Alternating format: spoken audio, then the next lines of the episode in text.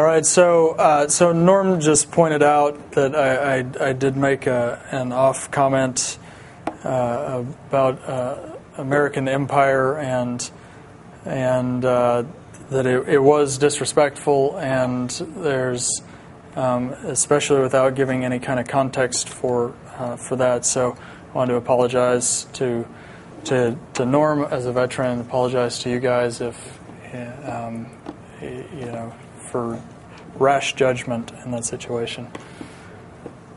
Um, so, session six, the gospel of the kingdom. Um, so, again, the, the Messiah comes and uh, the, the Christ comes and raises the dead and establishes the kingdom. So, these, this is the uh, uh, nature of 1 Corinthians 15, where Christ, the first fruits, uh, comes, and then those with him, and dominion's given uh, over to him, and he reigns until he puts all enemies under his feet. And so, Christ, he raises the dead and uh, establishes the kingdom.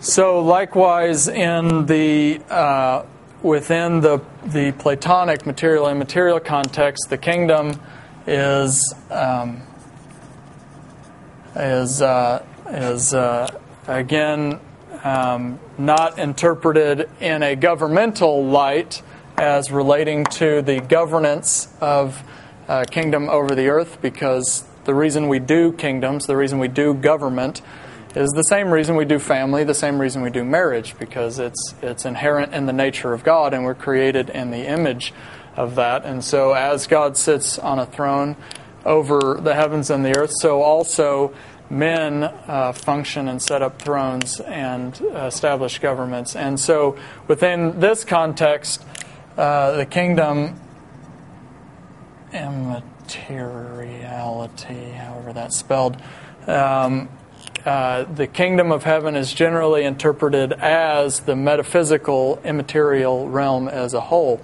rather than the temporal reality at the end of the age.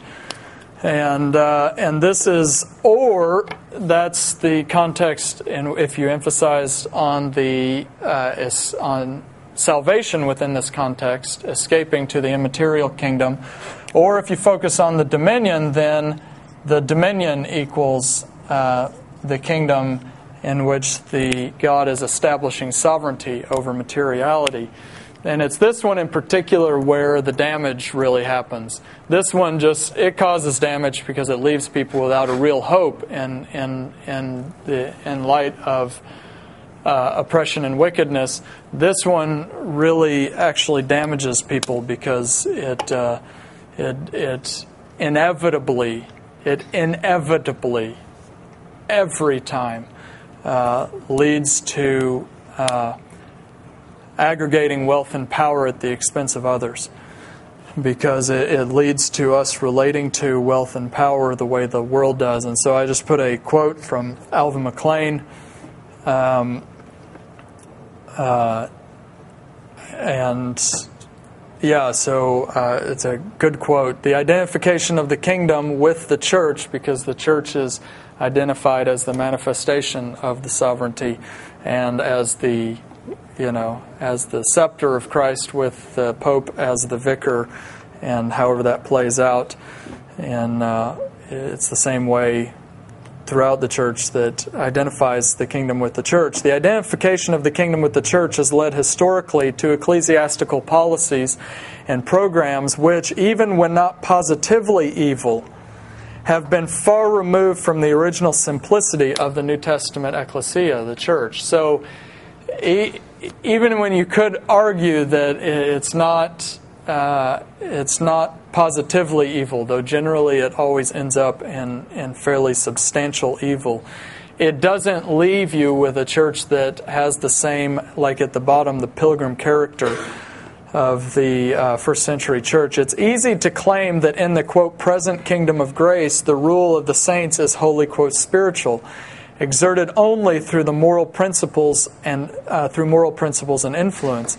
But practically, once the church becomes the kingdom in any realistic theological sense, it is impossible to draw any clear line between the principles and their implementation through political and social devices because the scriptures upon which all of the kingdom passages are founded is that the saints will inherit the earth i.e., the money and the power and the land of the earth. And so, therefore, if the kingdom is now through the church, then you interpret that as we inherit the earth and the kingdom now. And therefore, we inherit the glory now. And when you do that, ultimately, it's at the expense of others. Um, for the logical implications of a present ecclesiastical kingdom or church kingdom are unmistakable and historically have always led in only one direction i.e., political control of the state by the church. The distances down this road traveled by various religious movements and the forms of control which were developed have been uh, have been widely different. So whether it be various movements within uh, Catholicism and different orders within that, or Eastern Orthodoxy or Protestantism and various uh, movements within that, there's various uh, uh, degrees and levels to which that is applied to uh, gaining control over the state and establishing a kingdom and establishing domain and land and assets and buildings, etc., etc. Rather than like Jesus says in Luke 12, seek first the kingdom. Your Father is pleased. He's glad to give you the kingdom, little flock. Therefore, sell your possessions and give to the poor. Store up for yourself treasure in heaven where no moth destroys and no thieves break in. Be dressed and ready for your master, like one who's waiting for the, their master at the wedding banquet. I.e., be dressed and ready by using your power and wealth in this age to love people, like Luke 16. So, anyway, uh, the difference is very great between the Roman Catholic system and the modern Protestant efforts to control the state. Also, between the ecclesiastical rule of Calvin and Geneva and the fanaticism of Munster and the English Fifth Monarchy. All different forms and expressions of the kingdom now through the church, but the same uh, basic thrust and the same end.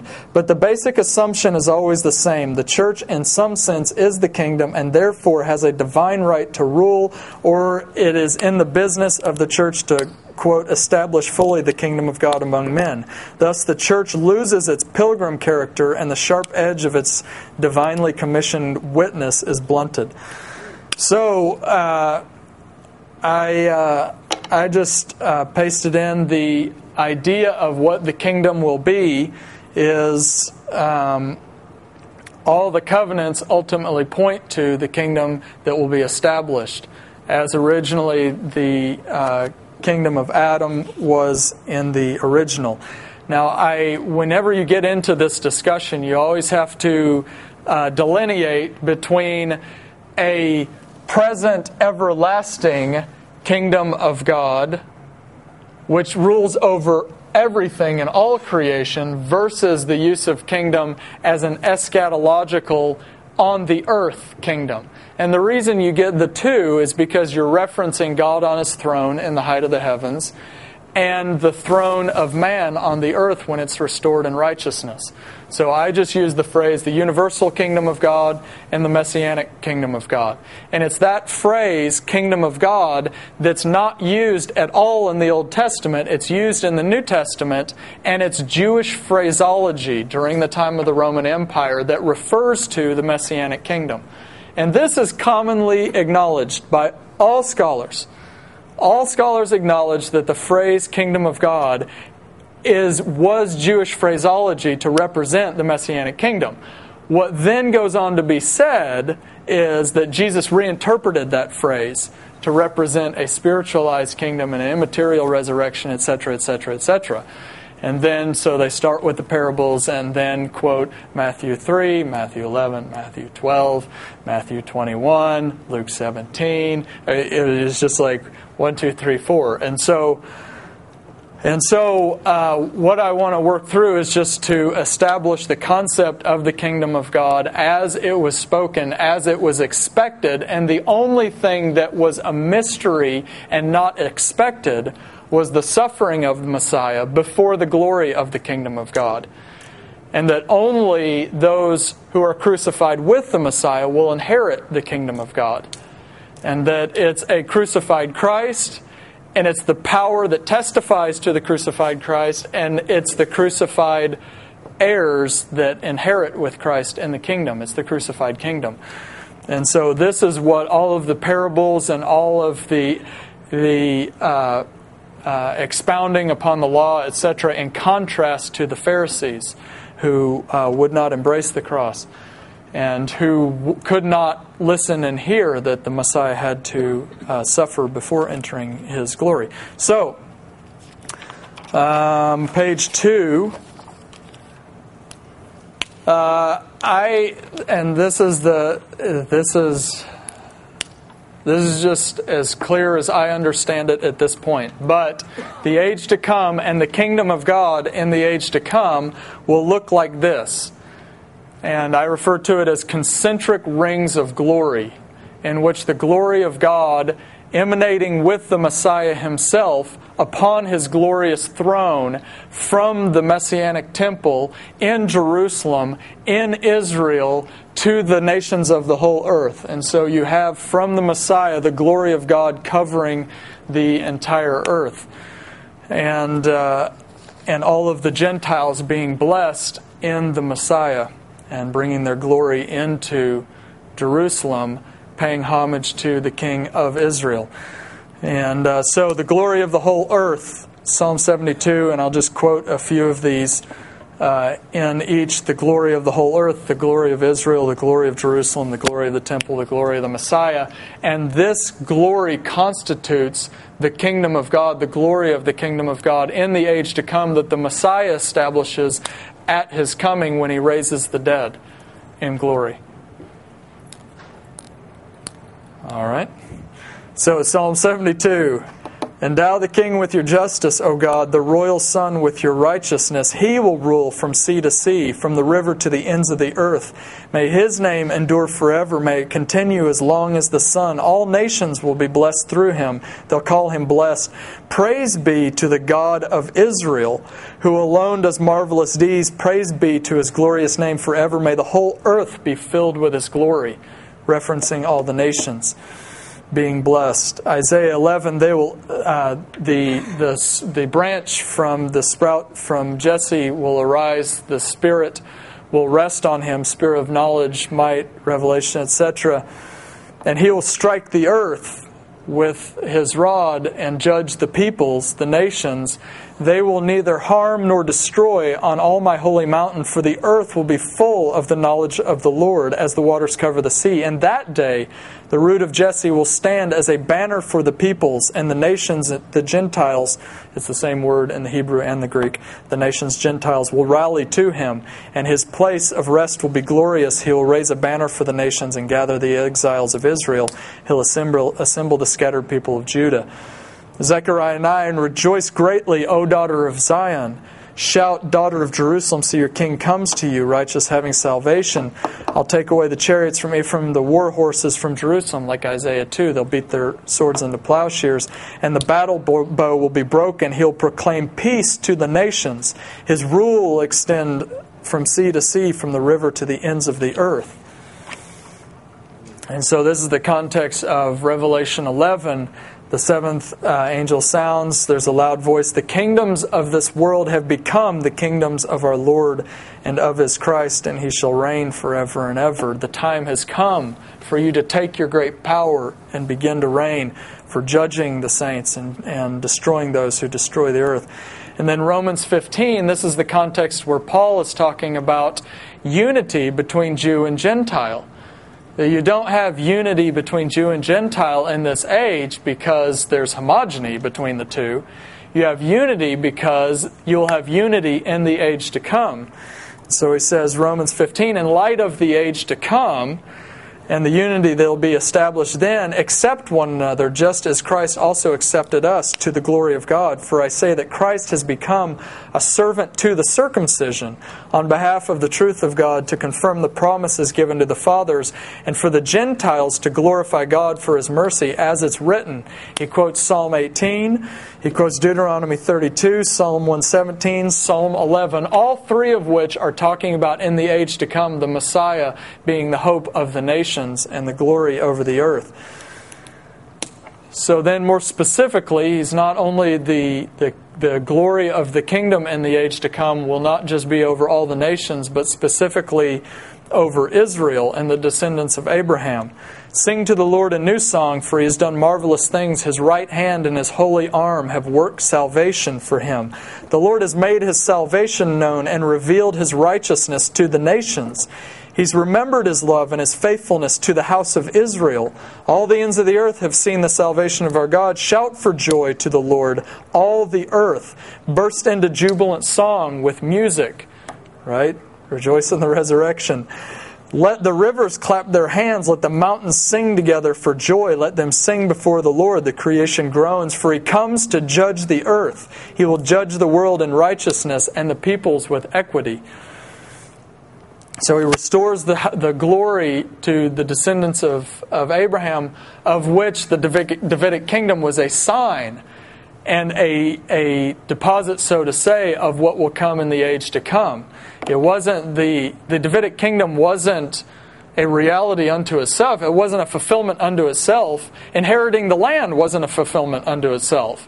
The Lord brought these descendants of Abraham because they're crushed and broken by the, by the Egyptian uh, uh, uh, tyranny and domination, he brought them out and brought them into the land to strengthen their faith. That we will inherit this land under the seed, under the Messiah in the age to come, and he'll fix everything in the whole earth. That was why the Lord brought them out, to strengthen their faith, so they wouldn't be broken and give up, give up under the rule of the Egyptians.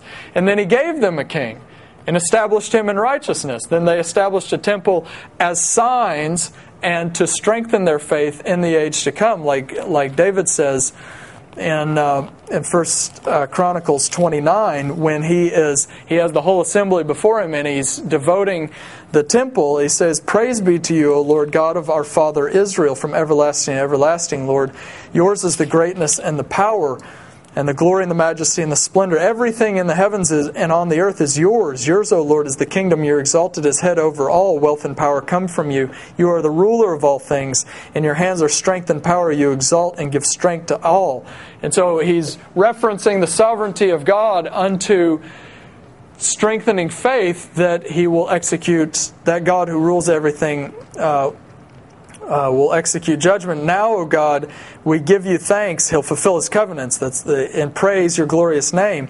But who am I, and who who are my people that we should be able to give as generously as this? Everything comes from you, and we have given uh, you only what comes from your hand. We're aliens and strangers in your sight, as were all our forefathers. Our days on earth are like a shadow without hope, etc. And so He's just expressing, I have the same hope as Abraham. None of the covenants have been fulfilled, and none of them, God has simply done this to strengthen our faith in the day of the Lord and when the Messiah will come and establish Israel as, as, uh, as the center of, uh, of the world in the age to come. Isaiah 9, for unto us a child is born, a son's given, the government will be upon his shoulders. He'll be called, etc., etc. The increase of his government, there'll be no end. He'll reign on David's throne and over his kingdom, establishing and upholding it with justice and righteousness. Jeremiah 23, the days are coming, declares the Lord, when I will raise up a righteous branch, a king who will reign wisely and do what's just and right in the land. In his days, Judah will be saved and Israel will dwell in safety. So the issue and contention with this is that God's an ethnicist. That's just all there is to it. And you can't get around the fact in the coming kingdom and the coming age, God will make a distinction between the nations. He's a racist. Deal with it. Not racist with the negative baggage, he's an ethnicist. He's chosen one group of people, not for two separate plans one material, earthly plan of salvation and one immaterial for the Gentiles, the whole dispensational bit. Though I, I appreciate the dispensationalist movement to, for at least pointing out that God makes a distinction between Jew and Gentile. But it's not a distinction of inheritance. Of there's no because when you get the two phrases in Romans 10 and Galatians 3, God makes no distinction between Jew and Gentile. In what? In richly blessing them all. He makes no distinction between Jew and Gentile in in the nature of the inheritance in their glory in the resurrection, but there'll be a distinction in the functioning within that inheritance. The same way that a father makes no distinction between his children in his inheritance and his blessing them. But he makes a distinguishment in the eldest son versus the younger sons and how they function within that inheritance. And he chooses one nation and group of people to be, the Messiah will be king over that nation, and all the nations will come to that nation, to that holy hill where the Messiah will rule. That's just the way it is. One plan of salvation. I'm a Gentile. I'm filled with the Holy Spirit. I'm going to be raised in glory. I'm good with that. You know what I'm saying? Like I don't, I don't have to be a descendant of Abraham, but he really is jealous for that people group. And if you don't realize that he really is jealous for the descendants of Abraham, you're really missing a lot of what's happening on the earth and where the earth is going and why things are going to unfold like they are. Because he's really committed to that particular people group. And he really is committed to getting them to repent and to acknowledge Jesus as their Messiah and be raised from the dead and saved from everlasting destruction. Because he really is committed to their forefathers. Like Paul says in Romans 11. Have they fallen, beyond, have they fallen beyond hope? No. The Lord hardened their heart that salvation would go to the Gentiles because he's not just, Romans 3, he's not just the God of the Jews. Okay, because that was the misperception, that he's just the God of the Jews.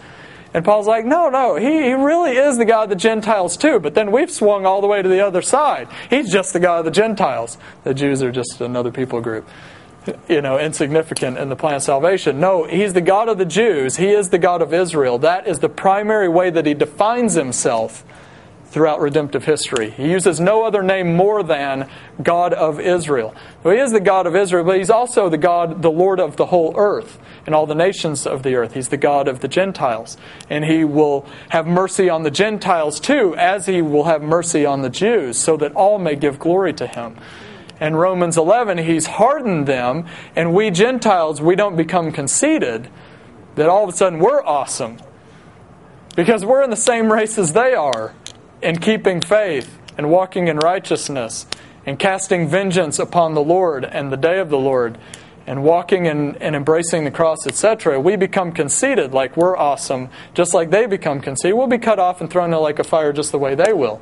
But the Lord has sovereignly hardened that one people and there will be a day to bring in the Gentiles to save as many that will repent. And then on that day, he will orchestrate human history to crush them and to bring them to repentance that they might and reveal his son to them. And they won't be blind forever.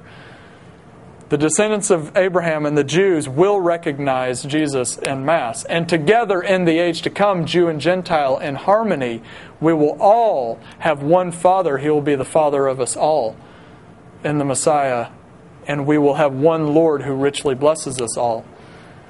But they will be, they are, and forever will be the firstborn nation, the firstborn son. And they will function in the age to come, in the coming kingdom, as the elder son.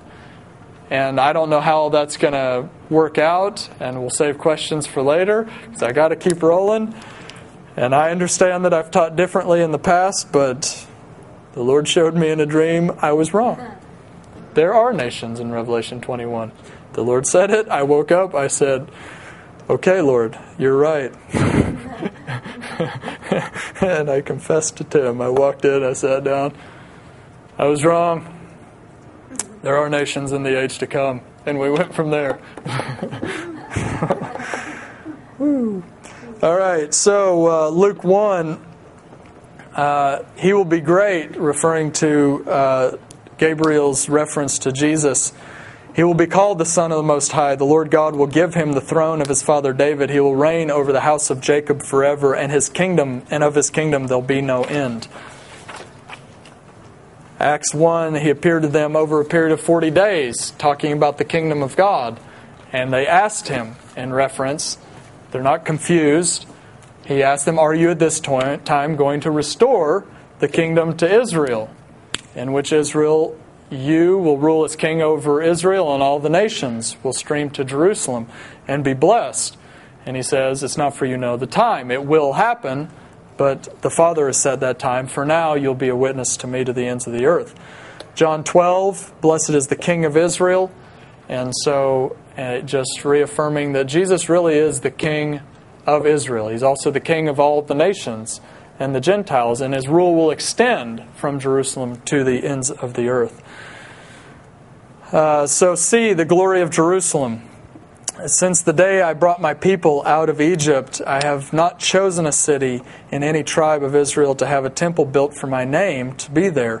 But now I have chosen Jerusalem for my name to be there. I have chosen David to rule over my people. And so the Lord chose this city to be the place where the Messiah would rule from this family, from this people group, over all the peoples of the earth. You see the concentric idea? Psalm 102 My days are like the evening shadow, I wither away like grass. But you, O Lord, sit enthroned forever. Your renown endures through all generations. You will arise and have compassion on Zion for it's time to show her, show favor to her. The appointed time has come. For her stones are dear to your servants, their very dust, dust moves them to pity. The nations will fear the name of the Lord. All the kings of the earth will revere your glory, and the Lord will rebuild Zion and appear in his glory. So the name of the Lord will be declared in Zion and his praise in Jerusalem when the peoples of the when the peoples and the kingdoms assemble to worship the Lord. And then that's when you get the bit about uh, the garment wearing out. Um, how's he say it right after that? Psalm 102. Um, they assemble to worship. In the beginning, you laid the foundations of the earth, and the heavens are the work of your hands. They will perish, but you will remain. They will wear out like a garment. Like clothing, you will change them. They'll be discarded, but you will remain the same, and your years will never end. So, in context of that picture, he uses the imagery of discarding a garment. And that's the, the garments are always used as imagery of righteousness or unrighteousness, clean linens or filthy rags.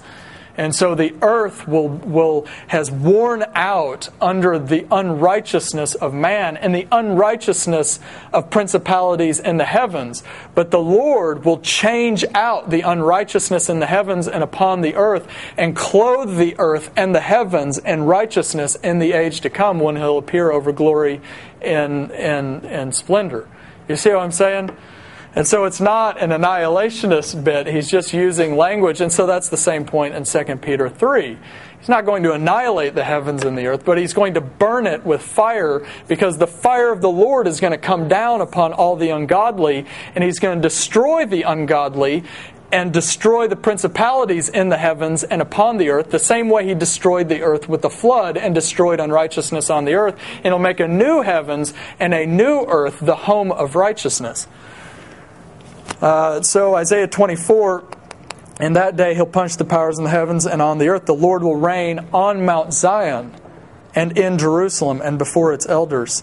Isaiah 54. So, Isaiah 54 and Isaiah 65 is really where you get the, uh, and Isaiah 60, uh, Isaiah 60, Isaiah 54, 60, and 55 is really where you get this idea of the glory of the New Jerusalem. And God, when the Messiah will descend and the Lord will appear over Jerusalem, and the Messiah will rebuild Jerusalem in glory, and it will be the praise of the whole earth, and all the nations will come up, and the glory will spread out from Jerusalem over the whole earth. Isaiah 54 Sing, O barren woman, you who never bore a child, burst into song, shout for joy, you who never in labor, because more of the children of your desolate, desolate woman than of those who has a husband. So he's referring to, this is what he quotes in Galatians 4 to refer to the old and the new covenant. And under the old covenant, you are not receiving, you will not be part of the resurrection of the new Jerusalem in the age to come. But under the new covenant, you will be, and you're, you're free and not slaves to sin. Um, so, uh, For your Maker is your husband, the Lord Almighty is your name, the Holy One of Israel is your Redeemer. He's, he is called the God of all the earth. O afflicted city, lashed by storms and, and not comforted, I will build you with stones of turquoise, your foundation with sapphires. I'll make your battlements of rubies, your gates of sparkling jewels, your walls of precious stones. Did not the Messiah to suffer 53 and enter in his glory 54? Anyway, so it's even in the you know the two chapters there. Uh, so from the west, men will fear the name of the Lord. From the rising of the sun, they'll revere his glory. He will come like a pent up flood. The breath of the Lord drives along. The Redeemer will come to Zion, which Paul quotes in, in Romans 11, to reaffirm that this is actually going to happen. That the Jews will not always be hardened, but they will receive their Redeemer. He will come to Zion, and he will do Isaiah 60 and the glory of the Lord will be over Israel and all the nations of the earth in the age to come. And so, um, arise and shine, your light has come, the glory of the Lord rises upon you. Nations will come to your light, to Zion, and those within it, the kings to the brightness of your dawn. Your gates will always stand open, they'll never shut day or night. Men will bring you the wealth of the nations their kings led in triumphal uh, procession. The sun will no more be your light by day, nor the brightness of the moon shine on you. The Lord will be your everlasting light. Your God will be your glory. Then all your people will be righteous, and they'll possess the land forever. The least of you become a thousand, the smallest a mighty nation. Two, I saw the Holy Spirit, the holy city, coming down, the new Jerusalem. I will create Jerusalem, and it's an image. Uh, and I, I, I, don't I don't think the image represents the reality of a big city coming down and crushing the old uh, Jerusalem. I think it represents the reality of the saints, the sons of Zion, the daughter of Zion, coming down upon the earth, and the Messiah rebuilds Jerusalem in glory and creates Jerusalem to be a praise of the earth. Uh, either way, it's it's really more. It's kind of a question of do you interpret the prophetic language of Isaiah 54 and Isaiah 60, Isaiah 65 as the normative standard, or do you interpret Revelation 21 and 22 as the normative standard? And so I think, I think just the kind of organic nature of Isaiah is, is what I would lean towards more, but each to his own opinion. The point is, Jerusalem is the praise of the earth, and the glory of God goes across the earth, and that's the whole point of it. Um, so it comes down from heaven from God, prepared as a bride. Your maker is your husband, beautifully dressed for a husband. Uh, the, there's no more crying and weeping or pain. Uh, in verse 3 from Isaiah 65, it's shone with the glory of God. Isaiah 60, the glory of God rises upon you. His brilliance is like that very precious jewel, like a jasper and crystal, crystal from Isaiah 54. It had a great high wall, 12 gates. So the wall and the gates and the ramparts from Isaiah 54. On the gates were written the, the names of the 12 tribes of Israel. And so it's the New Jerusalem within Israel that all of the nations. I did not see a temple. And what's, what's bizarre is they translate it as temple, which is fine to translate it as temple, but there's two totally different words the naos and the hieron. The hieron refers to the whole temple complex, the naos refers to the inner sanctuary. And so the, the point is not that there's not a temple in the age to come. He says there's not an inner sanctuary. And the very fact that he says there's not an inner sanctuary assumes that there's an outer court. You can't not have an inner sanctuary without having an outer court. And his point is, is he's simply referring to Jeremiah 3.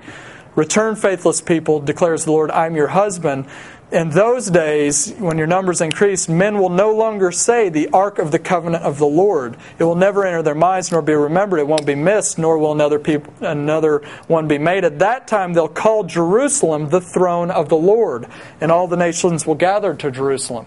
Because there, that was the idea of the inner sanctuary was the footstool of God that God ruled from and would be the throne of the Messiah to come. And so there's no longer an inner sanctuary because there's not a footstool. There's a throne that the footstool pointed towards. You see what I'm saying? That's the idea. So, because the Lord Almighty and the Lamb are its temple, the city does not need the sun and moon to shine on it. Doesn't mean there's not going to be a sun and moon and new heavens and new earth. It just means it doesn't need it because the glory of God coming out of Jerusalem, Jerusalem doesn't need the sun or the moon. And so uh, the city doesn't need to shine on the glory of God gives it light. The Lamb is its lamp. The nations will walk by its light. They won't walk by the light of the sun and how I'm not sure how all that'll work because the nations right now we walk by and we calculate our days and stuff by the light of the sun. In the age to come, we'll calculate it by the glory as it relates to the earth from Jerusalem. And, and uh, I don't understand, but a lot I don't understand. The nations will walk by its light. The kings of the earth will bring their splendor into it. Isaiah 60. On that, on, on no day will its gates ever be shut. Isaiah 60. For there will be no night there. The glory and honor of the nations will be brought into it. Nothing impure will ever enter it. All your people will be righteous. Nor will anyone who does what's shameful and deceitful, but only those whose names are written in the Lamb's book of life, Jew and Gentile from the nations. Okay, so D, the glory of the temple. When the priests withdrew from the holy place, the cloud filled the temple of the Lord. The priests could not perform their service because of the cloud, for the glory of the Lord filled the temple. And Solomon said, The Lord has said that he would dwell in a dark place, a dark cloud. I have indeed built a magnificent temple for you, a place for you to dwell forever. Okay, so, and then they sing, what do they sing? What chorus do they sing in the parallel version in First Chronicles? When the glory fills the temple. The Lord is good. His mercy endures. His covenant faithfulness endures forever. His hesed, His mercy, His love. And so the glory fills the temple, and they're like, the day of the Lord's going to happen. Do you get the logic of it? Because the temple was seen as the deposit of the glory of God that would cover the entire earth. And so he builds a temple the same way that they received the land as a deposit. That the Messiah is going to come and we're going to see, receive this land forever in the glory and the resurrection. So also we build a temple. The glory fills it. The Lord fills it with his glory. And therefore, he's going to dwell here forever. He's going to continue. It's like the kind of the picture of the Lord of the Rings. I don't condone Lord of the Rings or whatever, whatever. I don't care. But it's the picture of the Minas Tirith, and you have the stewards of Gondor. And they're supposed to steward that house until the rightful heir comes and takes up residence in, in Minas Tirith. And so, likewise, they were supposed to steward the temple of the Lord until the Messiah came and took up residence in that temple and glorified Jerusalem and restored the earth. You see what I'm saying? So, Isaiah 2, in the last days, the mountain of the Lord's temple will be established as chief among the mountains. It will be raised above the hills, and all the nations will, will stream to the Lord's temple that the Messiah will sit in. Many peoples will come and say, Come, let us go up the mountain of the Lord, the house of our God. Uh, the house of the God of Jacob, he'll teach us his way. The law will go out from Zion, and the rulership over the whole earth. The word of the Lord from Jerusalem, he'll judge between the nations. Ezekiel 30, 43 Behold, the glory of the God of Israel is coming from the east. The sound of his coming was like the sound of many waters. The earth shone with his glory the earth shone. Or the like the NIV says, the earth was radiant with his glory as he came. As the glory of the Lord entered the temple by the gate facing east, the Spirit lifted me up, brought me into the inner court, and behold, the glory of the Lord filled the temple. While the man was standing beside me, I heard one speaking to me out of the temple which I assume is the Messiah. And he said to me, Son of man, this is the place of my throne and the place of the soles of my feet, where I dwell in the midst of the people of Israel forever. In Isaiah 6, here's the man whose name is the branch. He will branch out from this place and build the temple of the Lord. It is he who will build the temple of the Lord. He will, he will be clothed in majesty. He'll sit and rule on his throne, and he will be a priest on his throne, and there'll be harmony between the two because he will restore the replication in which God sits in his heavenly temple upon his throne in the inner sanctuary. And Adam sat in the inner uh, sanctuary in the garden within Eden and Eden and ruled. And likewise, in the age to come, you'll have a restoration of that original glory, and the Messiah will sit enthroned within the temple within Jerusalem over Israel, all the, over all the nations of the earth. And so this is the point of what, what Jesus is saying in John 14. Do not let your hearts be troubled. Trust in God. Also trust in me concerning the day of the Lord. In my Father's house, okay? The other two times it's used, it's clearly referring to the temple. The Father's house is the temple. Did I not have to be in my Father's house? He goes in, this is my Father's house. You've made a den of robbers in Luke 2 and John 2. The Father's house is the temple, okay? We're on the same page. In my Father's house are many rooms. So you read through uh, Ezekiel 41 and 42 before you get to Ezekiel 43, and the whole two chapters on the rooms.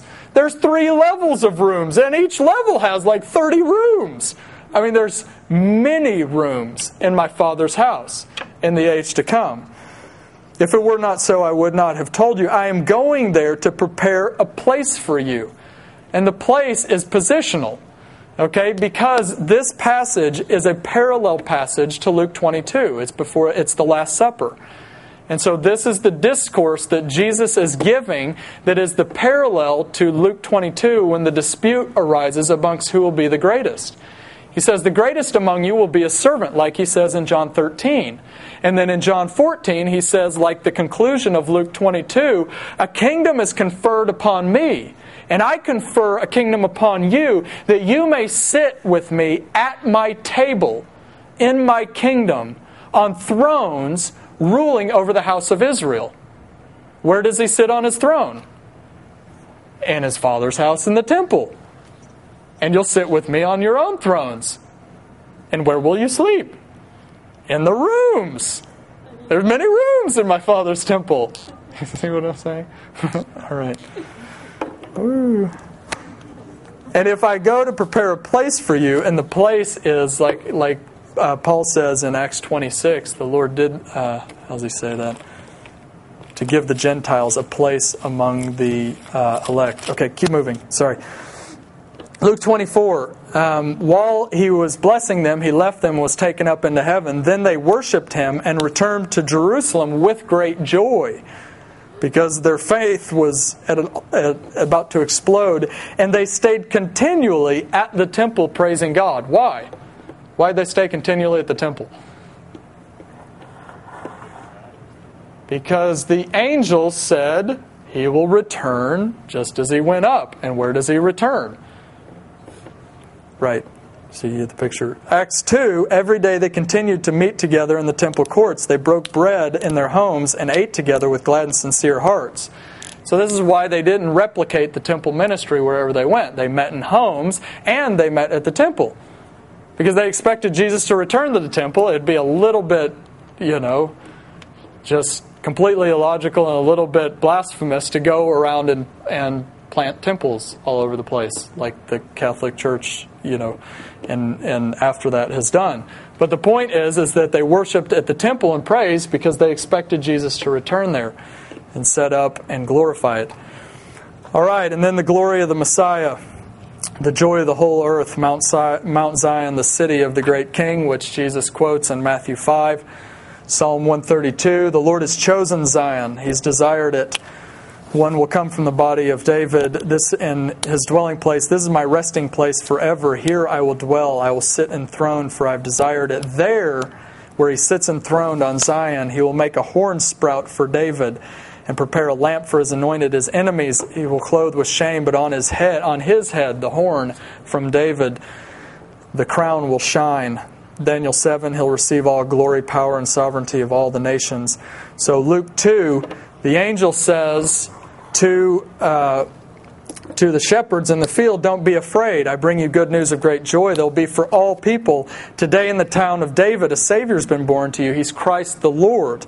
Suddenly, a great company of heavenly hosts appeared with the angel praising God, saying, Glory to God in the highest, and on earth peace to men on whom his favor rests. And they prophesy this Christ that's been born, and whoever his favor rests, there'll be peace, and whoever he's displeased with, there'll be a lake of fire. Matthew 25, he'll sit on a glorious throne. Matthew 19, when the Son of Man sits on, a glorious, on his glorious throne, you who followed me will sit on 12 thrones, judging the 12 tribes of Israel. Okay, so I won't go through to finish up the last half hour. I really want to work through. I'll let you read, and I didn't put any reprints over the next one, two, three, almost four pages. No reprints. These are all of the kingdom passages through the next pages. I didn't put in the the five or so parables if you count Matthew 13 as one parable, but there's about five that the kingdom of heaven is like, which we'll deal with that in the future. But these are, are almost every other one of the kingdom passages not repeating their parallel versions in the synoptic gospels. You see what I'm saying? And so these are, and they're all future related, and the expectation is in the future. It's really edifying just to work through them and see them all in the hope of the coming kingdom, but I won't work through them for sake of time.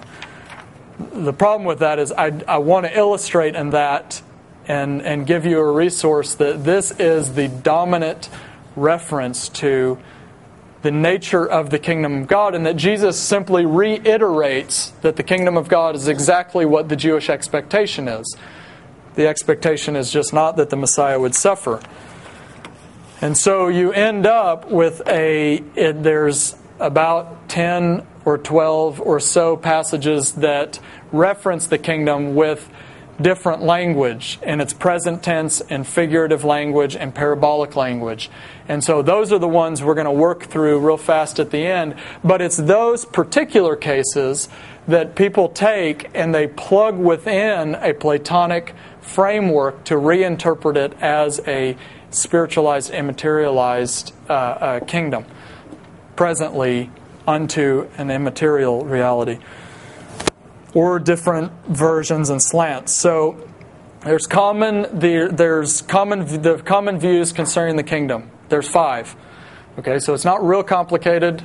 Just think of there's five major car makers. And if you're not familiar with them at all, it's like, uh, I can't deal with it. But if you, you know, after a while, you're like, there's a Honda, there's a Ford, there's a Chevy. And you get the, so you can view the five uh, main views of how the kingdom and eschatology will be according to how they deal with the Platonic confusion. And so the classical one that Origen introduces is amillennialism. And they, they give you kind of a spectrum of how God relates to creation. And amillennialism is ultimately God unfaithful to the material realm, destroys it, and we all dwell with Him. So He's ultimately unfaithful to creation on one end, and He's ultimately faithful to creation on the other end in restoring it. And then you have a spectrum in the middle with the dispensationalist right in the middle, in which He's faithful to the material and He's faithful to the immaterial with different plans of salvation. Okay, so the first one, amillennialism, in which you, uh, and this is the problem, is that you end up, the discussion about these different views ends up pointing on specific topics that don't really relate to the real issue at hand. Like if you read on dispensationalists, all major dispensationalists, you read Ryrie's Dispensationalism Today, you read, uh, you know, Chafer's Systematic Theology, you read, uh, you know, progressive dispensationalism by, by uh, Blaising and Bock. it's all very clear that what defines dispensationalism is the distinction between the church and Israel based on the two plans of salvation everybody has plans of dispensations. Everybody talks about dispensations. It's not the issue of different dispensations that makes you a dispensationalist. What it is is the two plans of salvation.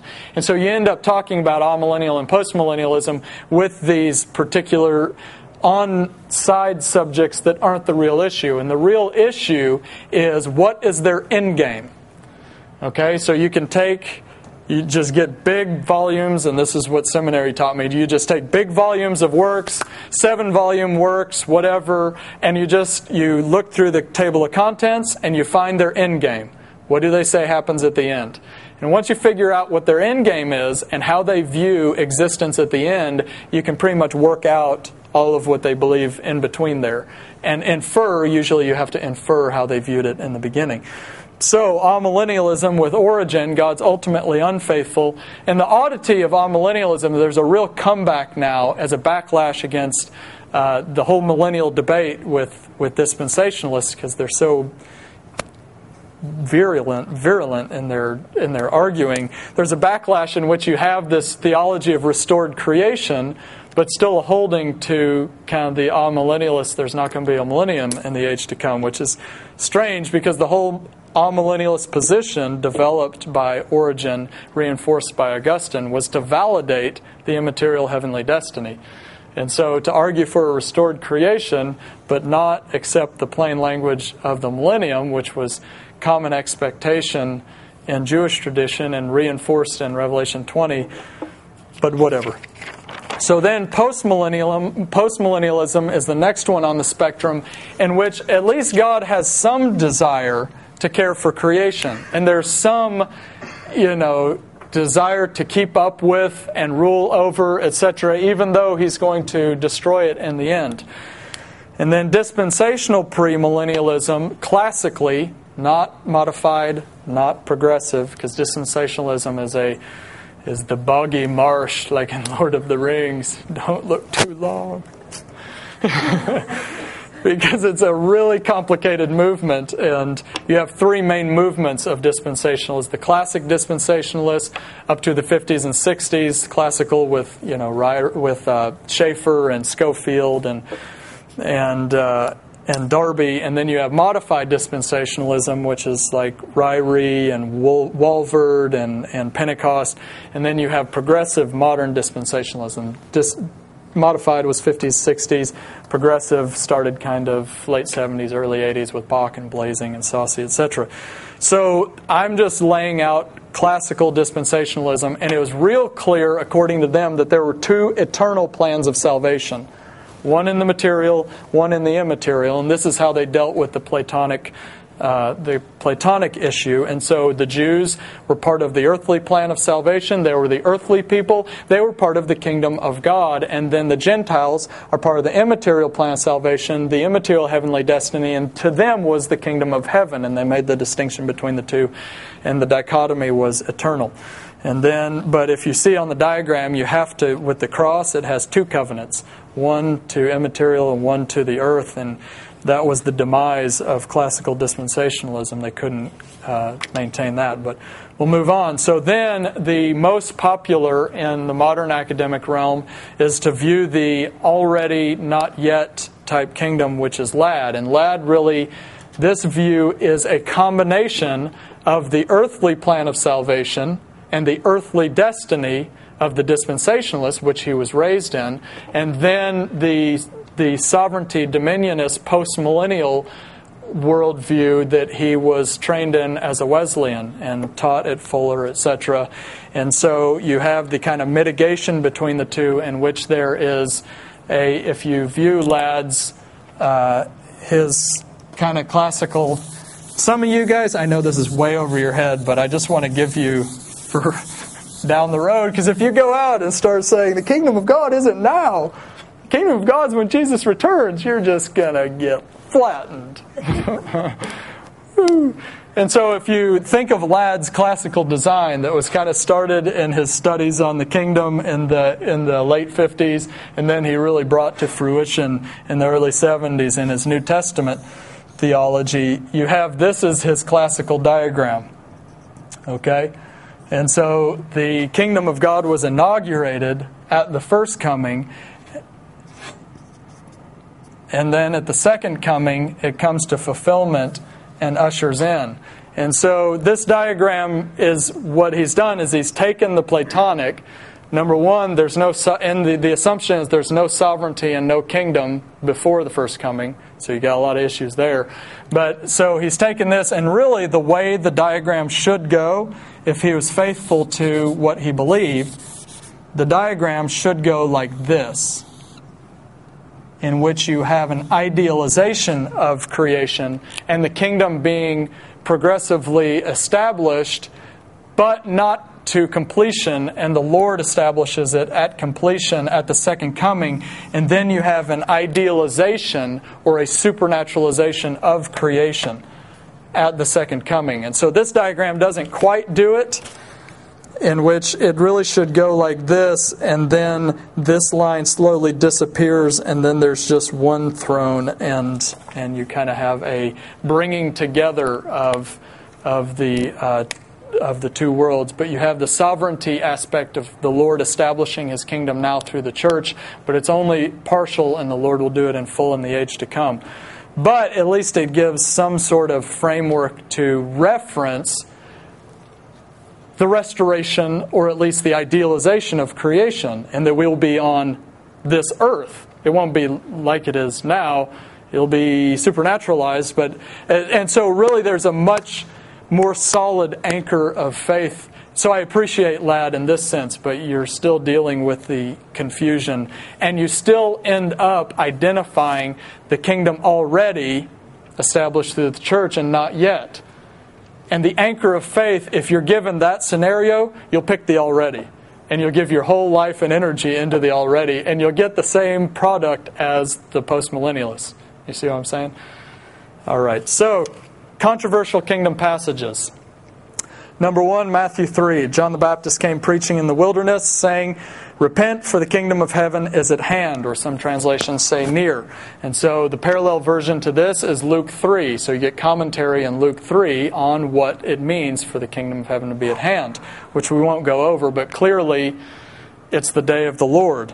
And all he's doing is a prophetical reiteration. He's just reiterating what the prophets have already said. Like Luke 10, because the kingdom of God and the day of the Lord are synonymous. All right, like Luke 10 says, heal the sick, tell them the kingdom of God is at hand or near you. When you enter the town, say, even the dust of your town uh, sticks to your feet. Uh, I wipe off against you. Yet be sure of this the kingdom of God is near. I tell you, it'll be more bearable on that day, the day of judgment, for Sodom than for that town. And so the day of judgment and the kingdom of God being at hand or near are synonymous. And again, it's at hand temporally, not metaphysically. And so it's just like the prophets say, Isaiah 13, Wail, for the day of the Lord is near or at hand. Destruction from the Almighty. Behold, the day of the Lord comes, cruel with wrath. Joel 1, Alas, for the day of the Lord is at hand or it's near. Zephaniah 1, The great day of the Lord is near. It's at hand coming quickly. It'll consume the entire earth. And so this is the same, the same message of John the Baptist. The day of the Lord, the, the kingdom of God is at hand. Repent, you brood of vipers. And they come out in fear and trembling because he says, Look, the, the, the bits in his hand, he's going to clear the threshing floor. He'll put the wheat in his barn, the righteous. The chaff he'll burn up with unquenchable fire, which is the, you know, it's the imagery of the day of the Lord, the righteous being saved. And so uh, the kingdom of the, the day of the Lord likewise is still at hand. Romans 13, Philippians 4, James 5, 1 Peter 4, 2 Peter 3. The day of the Lord is at hand temporally. And so this is exactly what Peter is saying. There's scoffers that will come saying the day of the Lord's never going to happen. It's been just the way it has since, since the beginning of time. But by the same word that God judged the world with the flood, He'll judge the heavens and the earth with fire and the day of the ju- and, and the day of the Lord. He says, But don't forget this, dear friends. With the Lord, a day is like a thousand years, and a thousand years are like a day. The Lord's not slick, slow in keeping his promises. Some understand slowness. He's patient. So that's time's relative to God. The day of the Lord was at hand with the prophets with Isaiah, it was at hand with the prophets at the exile, it was at hand with the prophets after the exile, with Malachi, it was at hand with John the Baptist, it was at hand with Jesus, it's at hand with the disciples. You see what I'm saying? And today we preach the same message. The day of the Lord is at hand. Whether tomorrow or 20 years, 50 or 200, that's not, it's not our concern. The Father set that day. But we live with urgency to give an account for our lives in righteousness and not ungodliness on that day. Matthew 6, Our Father in heaven, hallowed be your name. Your kingdom come, your will be done on earth as in heaven. So again, their expectation is your kingdom being the messianic kingdom. And again, all these passages, if it, it's there's kind of this picture that they're just so dull of heart, and Jesus is kind of introducing this spiritual kingdom underneath and bringing it along. And the problem is, is that if you don't believe rightly, your end is a lake of fire. And so, if Jesus doesn't clearly articulate them and clearly rebuke them for having their false understanding and expectation of the kingdom, then he's either a bad teacher at best or a false teacher in truth because he's leading them into untruth. And so, uh, but the, the context of Matthew 6 isn't that way. The whole context is the Pharisees, they're hypocrites. They pray, they give to the poor, but it's just to be honored in this age. It's not in fear of the day of the Lord to produce fruit now in keeping with our repentance. They don't actually fear the day of the Lord. And so, but you are not to be like that. You go pray in your room before your Father, and He will reward you on that day. And the way you stay right, unlike the hypocrites, between now and them, then this is how you pray to stay on that narrow path. Our Father who art in heaven, who is sovereign over all things, your kingdom come, your will be done unto that day when it's restored on earth like it is in heaven between now and then, give us our daily bread. Help us forgive our enemies like you forgive our enemies. Don't lead us into temptation, but deliver us from the evil one ultimately on the day of the Lord. For if you forgive men in this age, you will be forgiven. If you relate like God in this age, you will be forgiven on the day of the Lord. But if you don't forgive men, your end is a lake of fire. And so the whole context is the judgment on the Pharisees on the day of the Lord. And so the talk, uh, the commenting on the kingdom is to reinforce that. Matthew 11, truly I say to you, among those born of women, there are none greater than John the Baptist. Yet he who is least in the kingdom of God is greater than he, because the least will become a mighty nation, like Isaiah 60 says. That's all he's saying, because he's so awesome, but encouragement that you'll be even more awesome in the age to come. For the days of John the Baptist until now, the kingdom of heaven has suffered violence, and the violent take it by force. And so both of those uh, are in the middle or passive voice. And so the kingdom of God is suffering violence, and the violent men are doing violence uh, uh, against it. And so the whole context of Matthew 11 is the persecution of John in the prison the persecution of Jesus, and they called John the Baptist a demonized guy and Jesus a drunkard. But on that day, you will not be lifted up. You will be there'll be woe to you, Chorazin, woe to you, Bethsaida, because if the miracles done in you had been done in Sodom and, and Gomorrah, they would have repented in sackcloth and ashes. But you haven't repented at John the Baptist's preaching or my preaching. You're not you don't respond you play the flute and you, you sing the dirge to us. And you manipulate us. And you call us demonized and a glutton and a, and a drunkard. And so the whole context is persecution of John and, and Jesus. And, uh, uh, and, uh, yeah, so Matthew 12, if I drive out demons by the Spirit of God, then the kingdom of God has come upon you. And so this is prophetical language talking about the certainty of the judgment of the day of the Lord. Like, like Paul uses in 1 Thessalonians 2, they, the Jews, displease God and are hostile to all men in their efforts to keeping us from speaking to the Gentiles so that they may be saved. And this way, they always heap up their sins to the limit. The wrath of God has come upon them. So he uses the exact same word, the exact same phrase, and the exact same tense. The wrath of God has come upon them at last. And so that's all Jesus is doing. Jesus comes along, there's a demon possessed guy that's brought up to him. He drives out the demon. They say, Could he be the Son of God? Could he be the Son of David? The Pharisees go, He drives out demons by Beelzebub.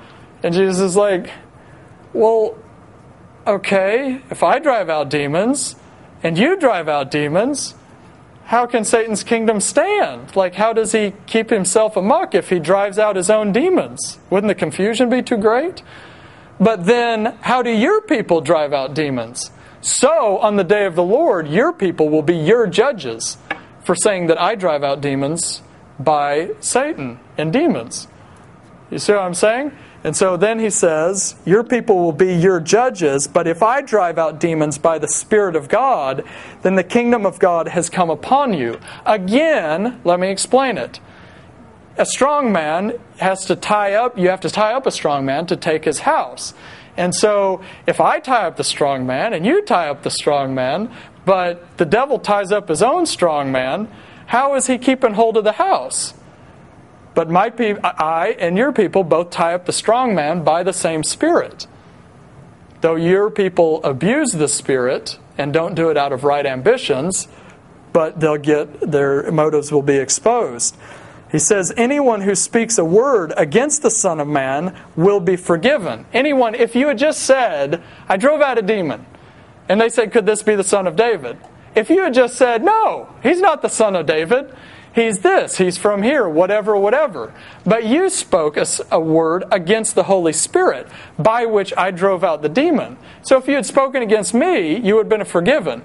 But since you exalt yourself and judge against the Holy Spirit, you won't be forgiven. And so then he goes on uh, either in the this age or the age to come, you brood of vipers, how can you who are evil say anything good? For out of the overflow of the mouth, the heart, the mouth speaks. For out of the overflow of your heart, you are not looking to submit yourself to God and who He has appointed as the as the judge of living and the dead. You've exalted yourself. And out of that position of the heart, your mouth has spoken and condemned my driving out of this demon. And so, but I tell you that men will give an account on the day of judgment for every careless word that has been spoken. You just spoke this careless word in light of me driving out this demon. And the kingdom of God will come upon you. It has come upon it's for sure. Because you've spoken this word and you will be judged by this word on the on the day of judgment. For by your words you will be committed, and by your words you will be condemned. You see what I'm saying? He's, he's reiterating the certainty of their judgment by what they have committed to and what they have spoken. So, and it's, it's all it is, is it's the, it's the nature of prophetic language. It's the nature of faith and how you speak in faith. Like he says in Colossians 3 Since then you have been raised with Christ set your hearts on things above, like he says in Romans 4. He calls that which is not as though it were, to reinforce the certainty of the future. For you have died with him, but then you'll appear in glory, or Ephesians 2. But because of his great love for us, God, who's rich in mercy, has made us alive with Christ, even while we were dead in transgressions. It's by grace you have been saved. God God and God raised us up with Christ and seated us with him in heavenly realms in Christ Jesus in order that in the coming ages he might show the incomparably incomparable riches of his grace expressed in his kindness to us in Christ Jesus. So it's the it's the same way like Isaiah 60, arise and shine for the glory of God has come upon you. The redeemer has come to Zion. The spirit of the Lord is upon me. It's speaking in the present or the past tense language for the certainty and security based on your trust and belief in the sovereignty of God that the day of the Lord will happen. Uh, so um, the disciples came to him and said, Why do you speak to them in parables? Jesus answered uh, them, To you it's been granted to know the mysteries of the kingdom of heaven, but to them it's not been granted, for I speak to them in parables, because for because the heart of this people has become dull. With their ears they scarcely hear. They've closed their eyes. Otherwise, they would see with their eyes, hear with their ears, and understand with their hearts, return, and I would heal them. So he quotes Isaiah 6, which, if you interpret Isaiah 6 as a vision in which Isaiah believes the day of the Lord is at hand, woe to me, he's going to destroy me. The temple shakes, you know, glory fills, I mean, uh, uh, smoke fills the temple as a sign of the judgment that's going to come out of the temple.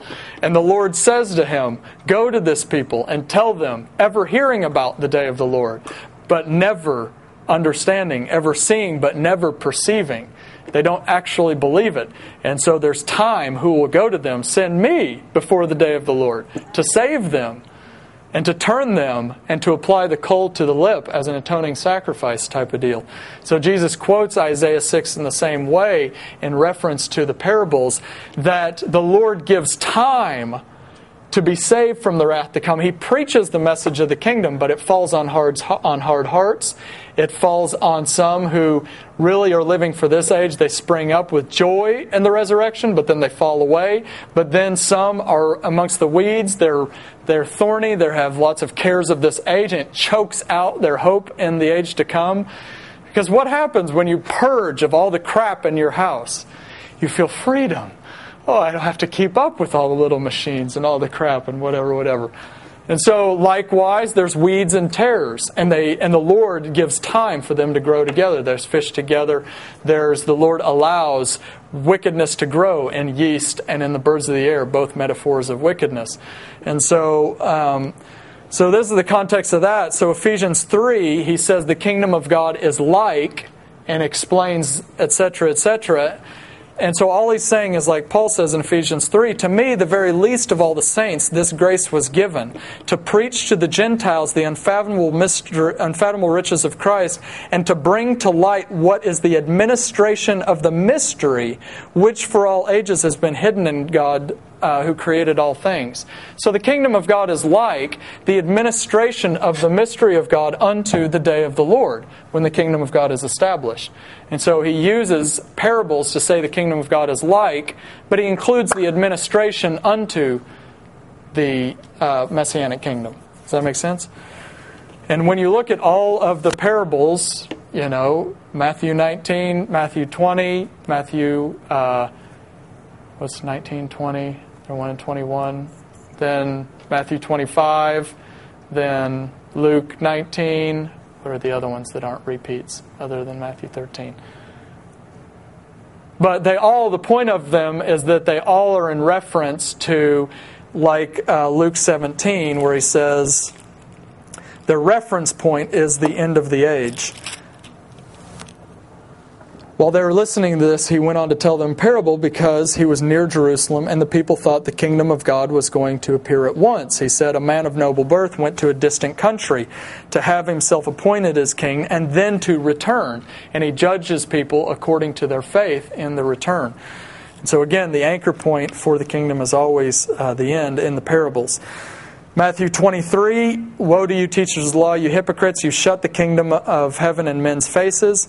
You do not enter, and the verse before it gives the context for the end of the age. Okay?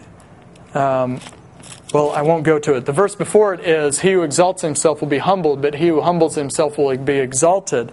Woe to you, teachers of law and Pharisees! You shut the kingdom of heaven in men's faces. You go and you make converts, and you disciple them to be twice the sons of Gehenna.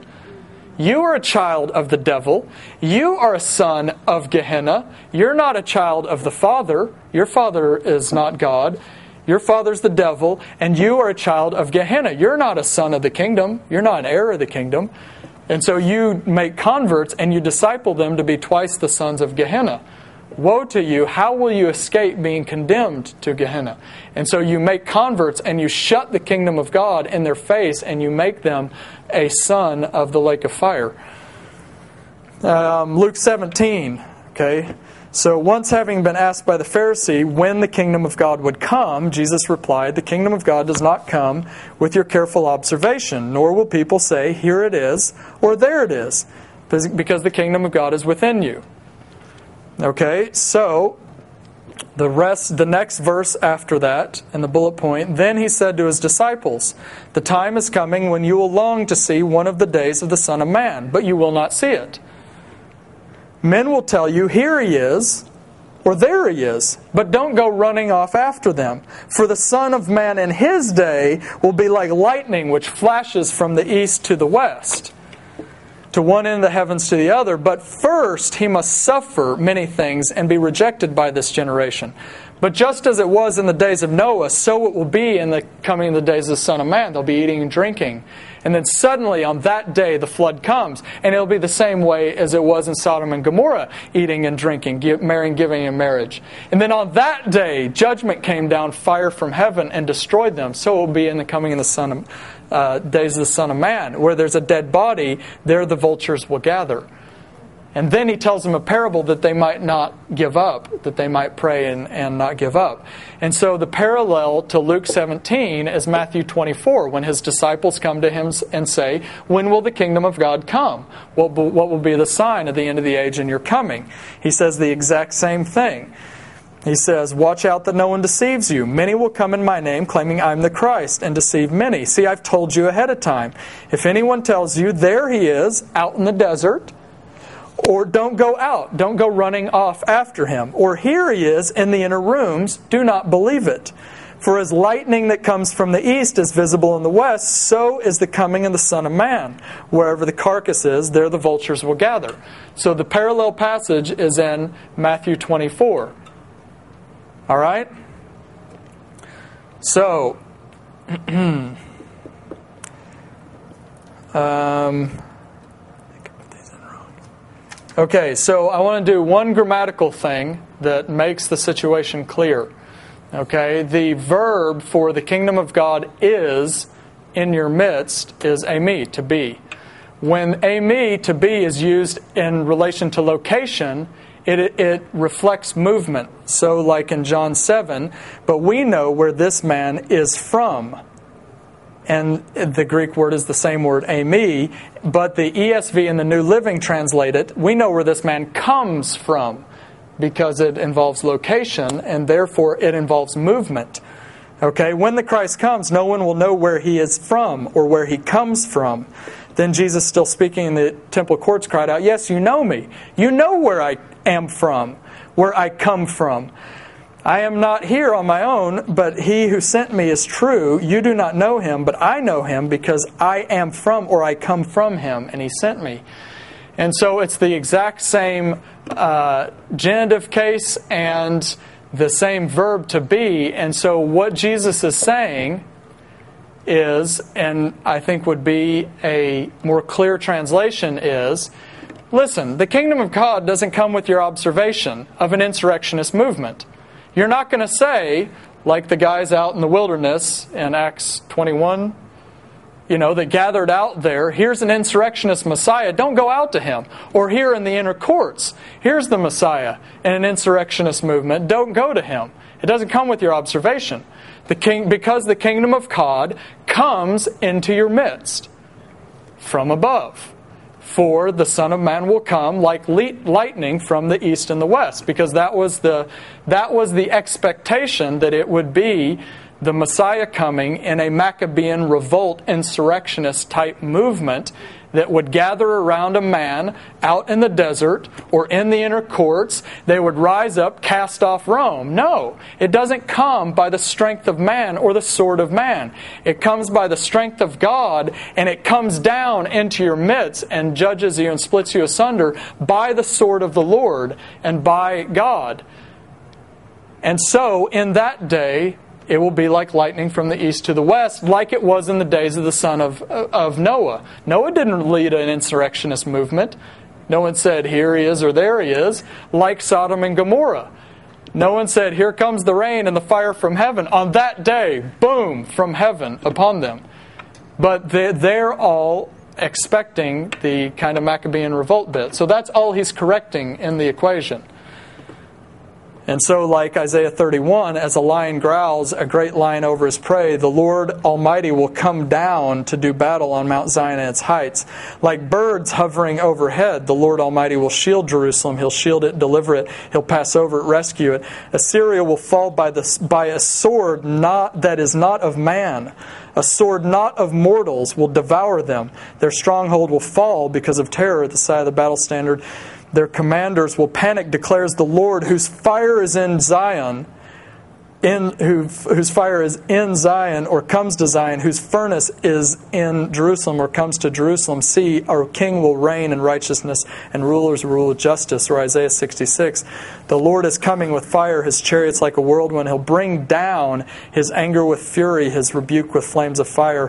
For with fire and with his sword the Lord will execute judgment on all men, and many will be those slain by the Lord. For where there are slain and dead bodies, there the, the birds will gather overhead. And so he's making reference to, I think, that specific passage, but maybe others, I don't know. So anyway, that's that's the bit about it's just a correction of the insurrectionist expectation, like the Maccabean revolt. And he said, Jesus, uh, he said, Jesus, remember me when you come into your kingdom. Truly, I say to you, today you'll be with me in paradise. And so, not the immaterial paradise, but there is a paradise in the third heaven where Jesus knows that on the cross he will be vindicated from God and he will be raised from the dead and seated at his right hand by his Father until he makes his enemies his footstool. And he looks at the man and says, Today you will be with me where I am, you will also be, and then you will be with me uh, when I descend. John 18, Jesus answered, My kingdom is not of this world, or does not come of this world.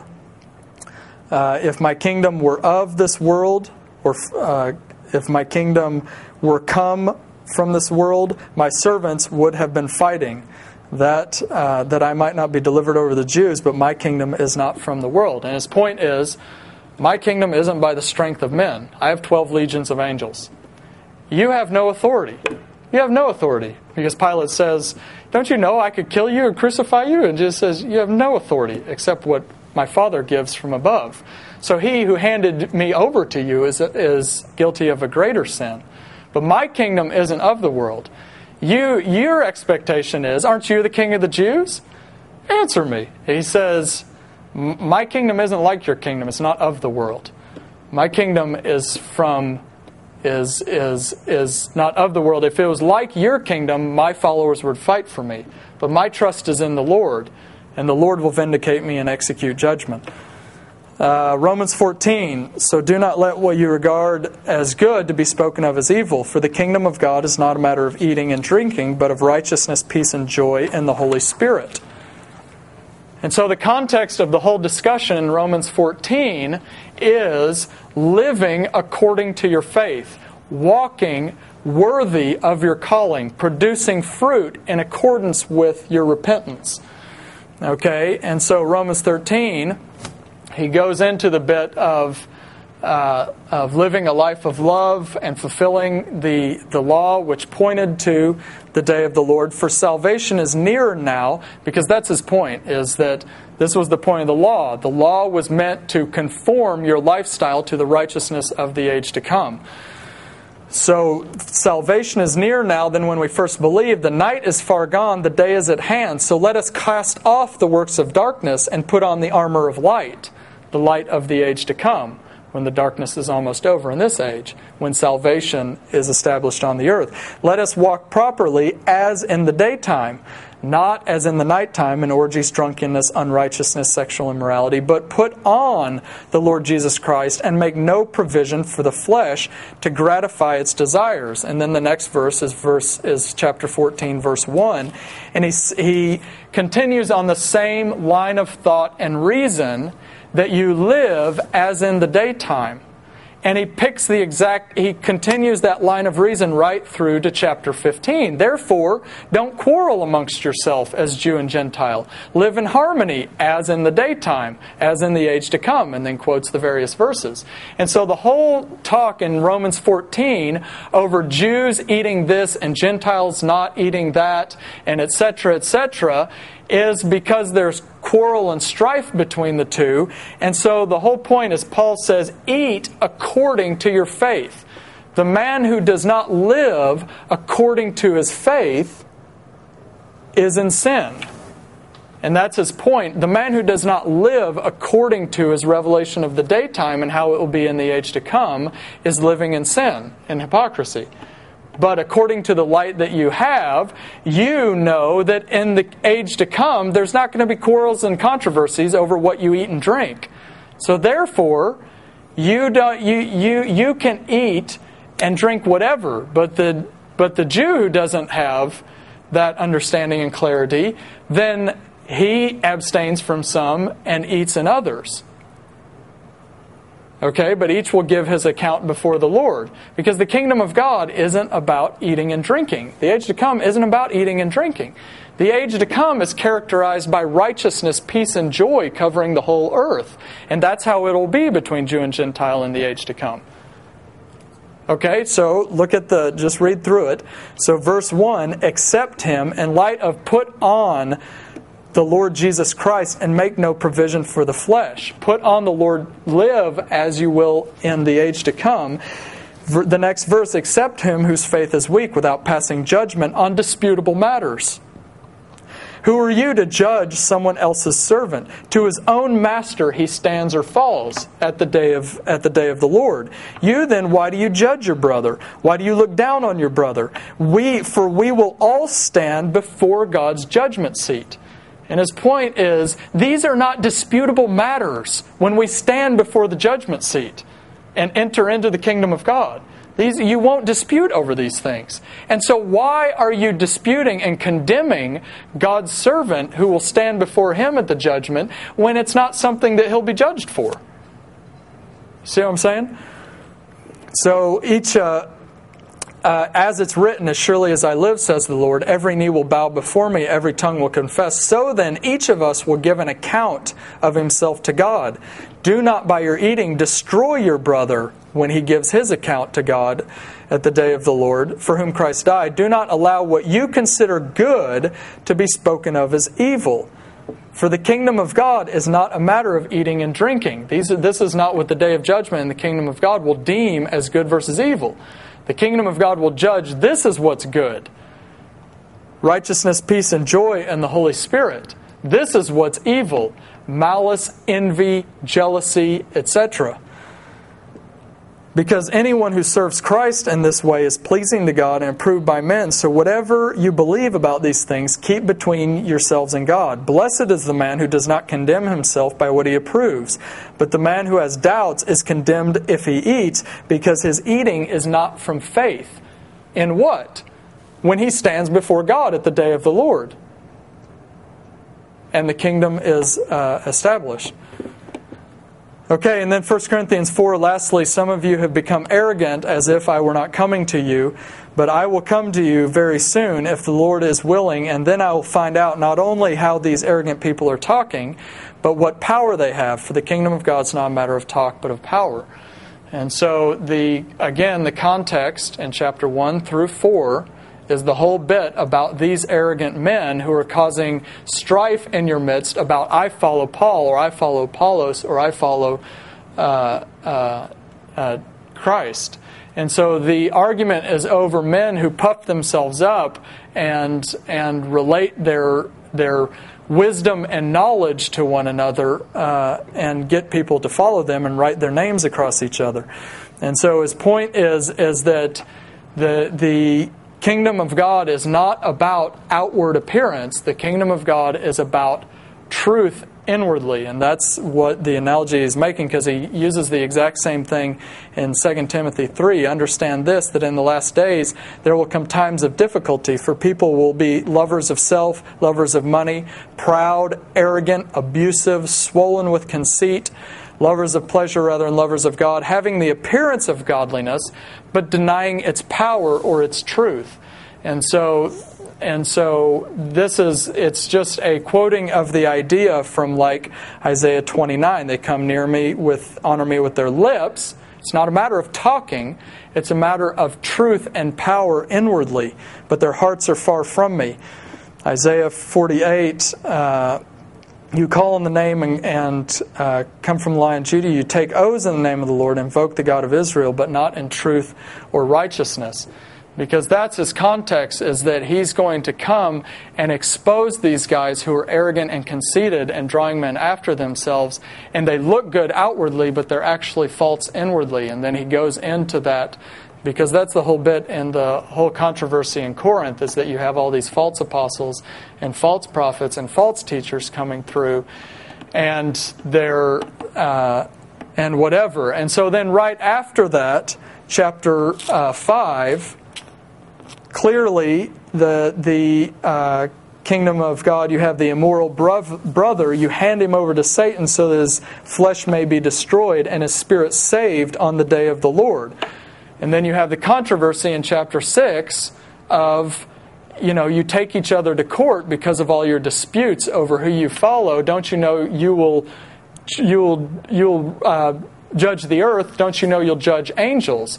How much more do you, dis- do you settle disputes in this age? Do you not know that the wicked will not inherit the kingdom of God? Do not be deceived, neither sexually immoral, chapter 5, or idolaters, adulterers, male prostitutes, homosexual thieves, greedy, drunkards, slanderers will inherit the kingdom of God. And so uh, clearly the kingdom of God is future, and he's referencing the kingdom of God is not a matter of, Lord, Lord, didn't we do this? Didn't we say this? Didn't, you know, it's not a matter of the lip service. It's a matter of the truth inwardly that God will judge human hearts by. And so it's not like Paul has this kind of schizophrenic that the kingdom of God is now, but it is in the future.